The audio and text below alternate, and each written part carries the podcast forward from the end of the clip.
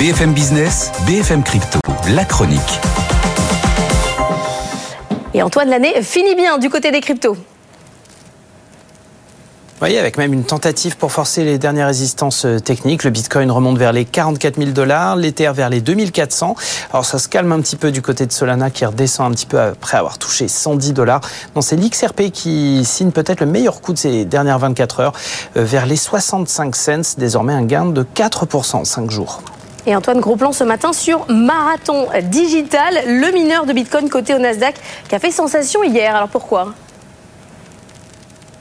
Et tout simplement parce que ça a été le titre le plus échangé de la séance sur le Nasdaq, avec une hausse de 15%, 327 millions de dollars échangés. L'action Marathon Digital a été plus tradée que Tesla, Apple ou même Amazon. Alors bon, c'est vrai qu'on est dans un marché de, fin d'année, que l'essentiel des arbitrages des grands gérants sont faits, qu'on n'a plus de gros flux et de grosses positions prises, notamment sur les fameux Magnificent Seven hein, de, la, bourse de New York.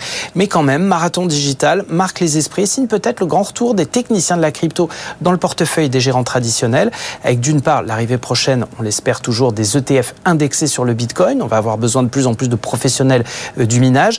Et du coup, des mineurs de Bitcoin qui sont dans une frénésie d'acquisition en ce moment. C'est un catalyseur comme Riot Platforms ou Hut8. On en a parlé récemment. Ferme de minage et même centrale électrique complète. Un rush impressionnant qui pousse les cours à des sommets. Marathon Digital, c'est quand même plus de 700% de hausse depuis le début de l'année. Le seul obstacle, l'année prochaine, pourrait venir des investisseurs des considérations environnementales, car cette ruée actuelle des mineurs sur les sources d'énergie se fait au détriment des options environnementales, vu que c'est avec euh, notamment des centrales à gaz ou d'autres sources d'approvisionnement polluantes qu'ils font leurs emplettes. Le bilan vert du Bitcoin est même sans doute en train de déraper de manière très très sensible actuellement. Merci Antoine.